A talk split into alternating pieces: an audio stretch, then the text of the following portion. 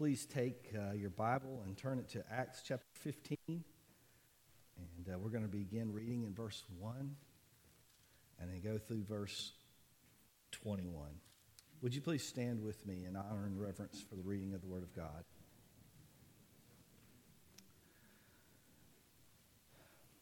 While Paul and Barnabas were at Antioch of Syria, some men from Judea arrived and began to teach the believers, "Unless you are circumcised as required by the law of Moses, you cannot be saved."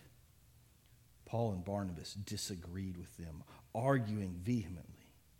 Finally, the church decided to send Paul and Barnabas to Jerusalem, accompanied by some local believers, to talk to the apostles and elders about this question. The church sent the delegates to Jerusalem, and they stopped along the way in Phoenicia and Samaria to visit the believers. And they told them, much to everyone's joy, that the Gentiles too were being converted. When they arrived in Jerusalem, Barnabas and Paul were welcomed by the whole church, including the apostles and elders.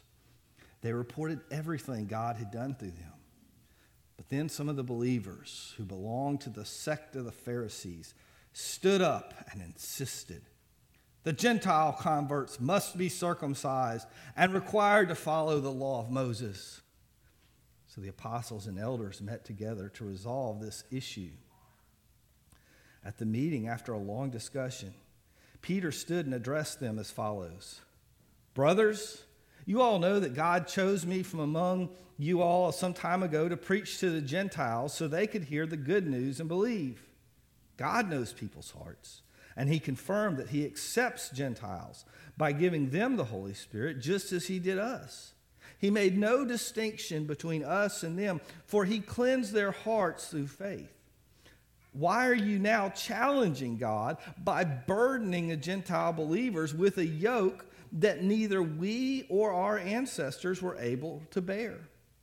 We believe that all are saved the same way, by the undeserved grace of the Lord Jesus Christ." Everyone listened quietly as Barnabas and Paul told about the miraculous signs and wonders God had done through them among the Gentiles. When they finished, James stood and said, "Brothers, listen to me. Peter has told you about the time God first visited the Gentiles to take from them a people for himself. And this conversion of Gentiles is exactly what the prophets predicted, as it is written.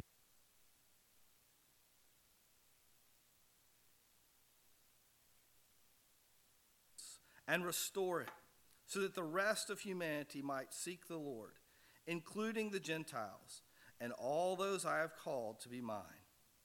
The Lord has spoken, he who made these things known so long ago. And so my judgment is that we should not make it difficult for Gentiles who are turning to God. Instead, we should write and tell them to abstain from eating food offered to idols, from sexual immorality, and from eating of meat strangled from animals, and from consuming blood. For in these laws of Moses have been preached in Jewish synagogues in every city on every Sabbath for many generations." Tyler, would you go back and get me a couple of batteries from the back? Thank you. Let's pray. Father God, we come to you and we thank you so much, Lord, for your goodness and kindness and mercy in our lives. Father, you have called us into a relationship with yourself through your Son, Jesus Christ. And Father, you strengthen us and direct us each day through your Spirit. We thank you and praise you, and we pray that you would draw us closer to you. In Jesus' precious name, amen. You may be seated. Thanks.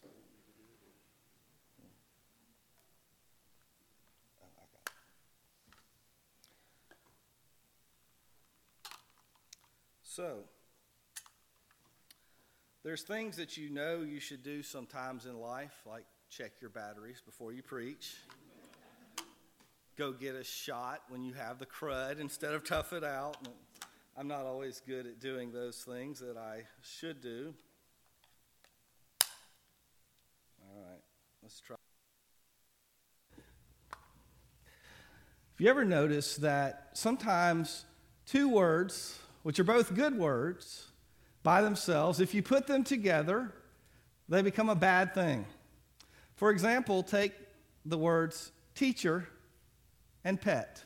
Now, depending on who you are and your personality and your viewpoint, usually a pet's a good thing, and some of you will think that a teacher's a good thing. Hopefully, you'll gain respect. But when we put those two words together and we think of a teacher's pet, most of us don't have a very positive association with teacher's pets. You know, there are those ones that everything they do, the teacher just can't help but lay on the praise. Oh, you sneeze so beautifully. You know, I mean, whatever they do, it's the best. And you do the same thing. It's like, shut up, kid. You know, but they always get that attention. And it's bad enough, it's hard enough to sit there and listen to that over and over while the teacher's in there. But it gets even worse when the teacher goes out of the room. I don't know if teachers are allowed or can still do this, but I know when I was coming up, the teacher would have to slip out of the room, and she'd say, "Oh, Susie, come up here to the board, and I want you to take names. I want you to sit up here." And so all of a sudden, you know, there's this like, it's like a Dr. Jekyll and Mr. Hyde. Susie becomes evil. That moment the teacher walks out the door, it's just a maniacal laugh. You know, wah, ha, ha, ha, because she knows she's got that complete power. And depending on your relationship to Susie, you know, you're either really happy or you're really sad. Because if you're friends, you're like, oh, I can get away with anything. This is all good. But if you have let your disdain, if you have let her know that you despise her being a teacher's pet, it doesn't matter how still you are, what you do. Everybody else can be jumping from desk to desk. Your name is going on that board. And I'm looking at you and I'm thinking, you guys understand, you've been there in that time when you feel like you can't win no matter what you do, because the person who is the rule maker at the moment is always going to find a way to judge you, to get you. So we have a situation in the church that is talked about right here in Acts. And it is a situation that has been following every single church and in every place. We always have to fight against. We always have to watch out for this situation, and the situation is of legalism entering into the church. The idea of a teacher's pet, of someone up there, you know, there's a difference between being good and being goody-goody. A goody-goody means you have the appearance of being good, that everybody thinks you're all proper and nice and whatever, but you know yourself.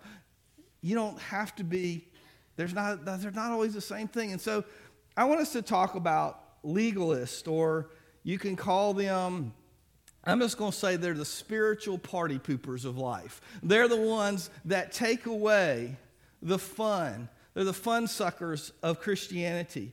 What do these people do? What are these legalists? That is, those who are always so into the rules. Everything they're all about, they make Christianity into, instead of a relationship with Jesus that's beautiful and joyful, they make it into this list of do's and don'ts that's miserable. What do these people do? Because if we understand who legalists are, what they're about, then we can know to avoid and not be dragged into what they're doing. Number one, these folks crash the party. They're party crashers. They were not invited. They were not on your list. Nobody ever stands up and says, hey, you know what? We need some more rule people around here. We need some more people to suck the fun out of our life. Would you please come in? No, these people have a way of worming their way in to churches and to Christian organizations. In verse 1 of chapter 15, it says, when Paul and Barnabas were at Antioch of Syria, and by the way, great things were happening. The passages before has told us what a beautiful church is. This Jews and Gentiles living together, worshiping God. They were sending out missionaries. Awesome things were happening. And guess what? That gets Satan's attention. And Satan's like, you know what? These people, I've persecuted them, and that just made them love Jesus more. And I've tried to get them to fight against one another, to different groups of people, but they just keep loving Jesus more. You know what? I'm going to try to destroy them from within. I'm going to try to get a group of people in there that'll show up and will make everything contentious, everything mean and ugly and arguing. And the Bible says, some men from Judea arrived and began to teach this false teaching. They weren't invited. They just showed up. And that's how legalists are. You don't invite them and say, would you please come judge me? I just feel too good about myself. No, that they just show up in your life and they start judging you and they start making you feel bad for all the things because they've got this gift. If it's a spiritual gift, it's an unholy spiritual gift. They've got this gift of pinpointing the problems you have in your life and what you're not doing right and how you should be better. And they are wonderful about just twisting it in and making you feel awful. These people crash the party. Secondly, they kill the joy. The Bible describes in verses 3 and 4 this amazing joy as not only the church in Antioch was having, but when they came back, they were up here in Antioch along the coast of the Mediterranean, and Jerusalem was down here, and the Bible says they stopped along the way in Phoenicia, and they stopped along the way. They made a couple of stops, and everywhere they went, people were excited about what God was doing. There was a great joy. But these people, instead of joining in the joy, as soon as everybody was getting excited and wanting to be on board, these are the people that stand up and say, wait a minute now. These converts, they must be circumcised. They must be followed to require the law, required to follow the law of Moses. These are the kind of people that when you're around them, they just make you feel bad. And you think, why do I feel bad? Aren't they such good people? I mean, they follow all the rules. They're very religious, and they do all the right stuff. But there is this spirit of judgmentalism about them, and they don't even realize it because sometimes they think, these people think they're doing what's right, and someone else has judged them, and they just pass it along. They kill the joy of Christianity. Third, they twist the gospel. They twist it. You know, there's a whole book of the Bible about this. Paul wrote all about it in the book of Galatians. Why would he write this whole book? And why would God have this whole thing in there about this stuff? Is it that important? Absolutely. This isn't some on-the-edge little trivial problem. Because there is one gospel. There is one true way to heaven, to Jesus. It's going to God through Jesus Christ and receiving his grace and what he's done on Calvary. And you see, the second that we start to say Jesus plus, instead of just Jesus, the only way, if we say Jesus plus, you get baptized. Jesus plus, you follow the rules of Moses. Jesus plus, you do this and that and the other. We have changed the gospel. We've twisted it. We distorted it. Are there things that God calls us to do? Absolutely. This baptism today was a command of God. But we understand that baptism, that is not something that affected the salvation. Children who are below the age of accountability, who do not yet have moral choices to make, we believe if something happens to them, that they go to be with the Lord. And then when we're old enough and we have that decision to make on our own, we have faith in Jesus Christ. It's truly sad about those people who make their salvation about faith plus something else. I've known people who literally live in fear because they think, well, I believe. But you know what?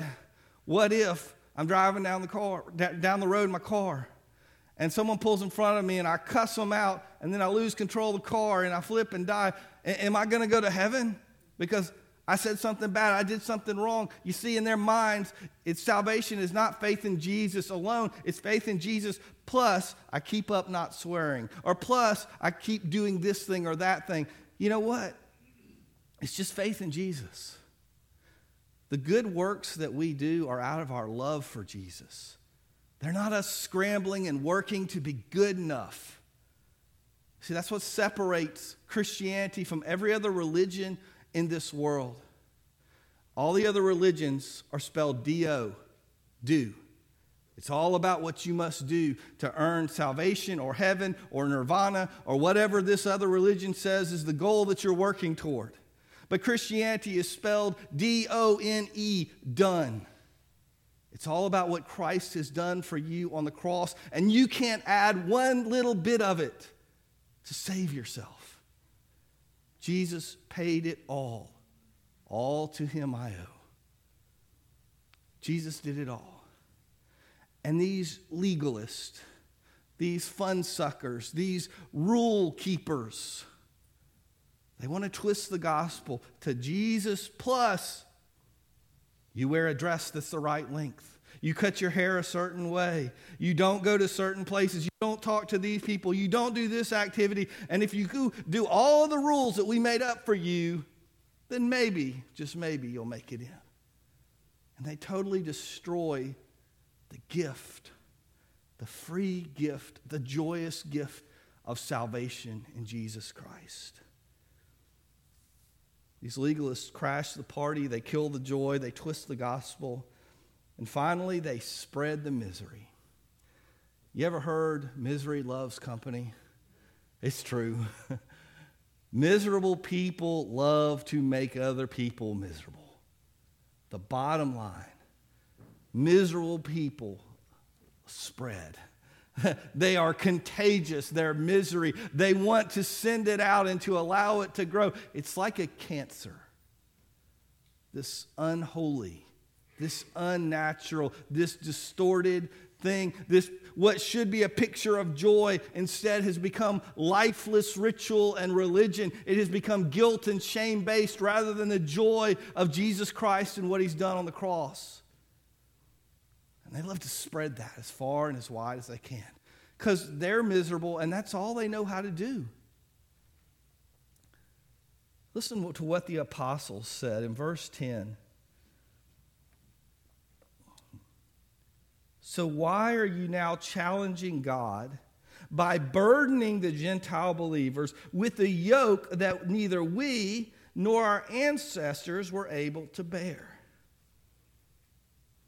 You know what Peter was saying? You people are such hypocrites. You're trying to put these new Gentile believers under a burden. You're trying to, instead of lift it off of them, instead of trying to be a joy, you're trying to add on to them. And the fact is, you're adding on a weight, a burden, a heaviness to their life that you and I couldn't do ourselves. And we've been trained to be good Jews all of our lives. We could never keep the gospel. I mean, the laws of Moses. We could never do all of those rules. We of all people should know that a life based on keeping every single tiny rule, making that the focus of our life, that's useless, that's worthless. That is a burden that nobody can carry.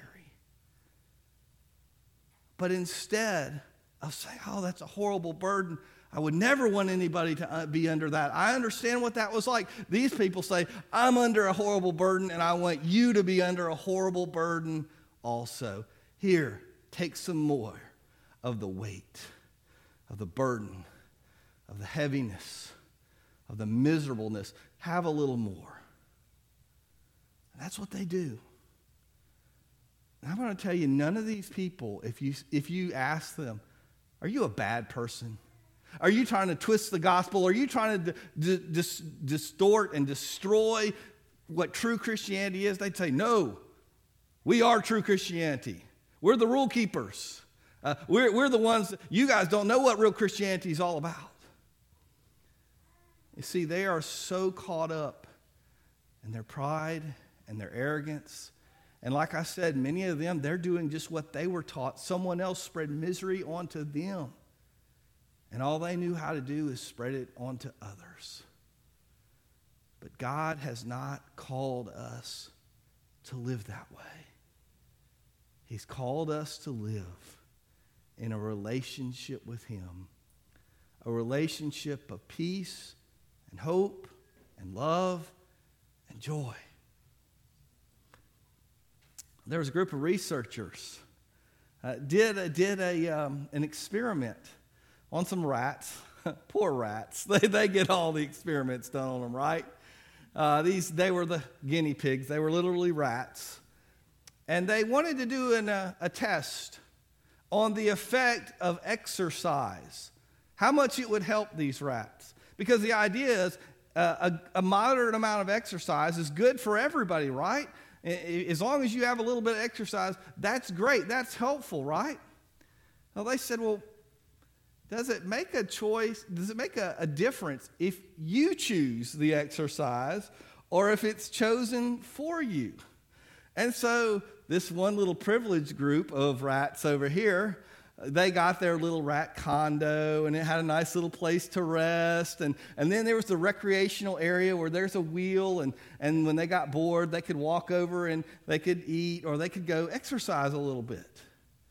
And they tested them, and they compared them to this other group of rats, though, that they were kind of in the rat prison. And they were thrown onto the chain gang, so to speak. I mean, they were thrown onto the wheel, and they had to run, and they were forced to run. But it was just the same amount as these rats over here chose to run on themselves. These rats were forced to run. Well, they got the same amount of exercise. It should have helped them both the same amount, right? Except for the study said that in these rats that chose to get on that wheel, that their antibodies and their immune system and all the good stuff, it went in the right direction. But these over here that were forced, the exercise didn't help them. In fact, it made them worse. It made them sickly. It made all the positive signs in their bodies go south. Same exercise, different motivation. You and I can look at two different Christian people. They're both going to church. They're both giving money when the plate comes around. They both try to keep the rules and do the right thing. But on one hand is someone who's not really thinking about so much rules. It's just how much they love Jesus and how much they love people. And they do these things not because someone has their thumb on them and says you ought to, or else you're a sorry sucker, no good individual. No, they just love Jesus and they want to do these things. And this other person over here, they're doing the same thing, but they're upset and they're angry and they're frustrated and they're saying, I'm supposed to be happy, I'm supposed to be joyful, God's supposed to be, and I'm doing this and this and this and this, and they can check off all their list, and I'm doing the same thing they are. Why are they full of joy, and why am I full of bitterness and anger? Because it's all about the heart. Do we choose to serve Jesus out of love? Or do we get wrapped up in this wheelhouse of religion that we can't escape? God has called us to a life of joy, a relationship with Him. Don't get sucked in by legalism. Avoid it. Base your life, teach your children, your friends, your family about a life of joy in Jesus Christ. Pray with me. Heavenly Father, You've called us not to a dry religious experience, not just a formality or an activity or a rule, but God, You've called us to a relationship. And Father, even when You place rules or guidelines in our life, they're not to take our joy. It's when we tell our children not to go in the street, it's not because we want to limit them, it's because we love them and we want to save them from the consequences of ignorant behavior. God, You want to save us from our own rebellion and from our own ignorance. God, You call us to pathways of life, to walk in a way of joy and peace and love. And Father, I pray that if there's somebody here today and their life has been wrapped up in shame and guilt, Father, that they'd realize today that that is not what You've called them to. Father, You have something that is so different. You have a life of joy and peace and hope, waiting for them. Father, may they turn away from the pride and arrogant and hypocritical thought that they can be good enough on their own. God, may they simply surrender to Jesus. God, help us to all do that. Lord, we pray and we ask these things in Jesus' precious name. Amen.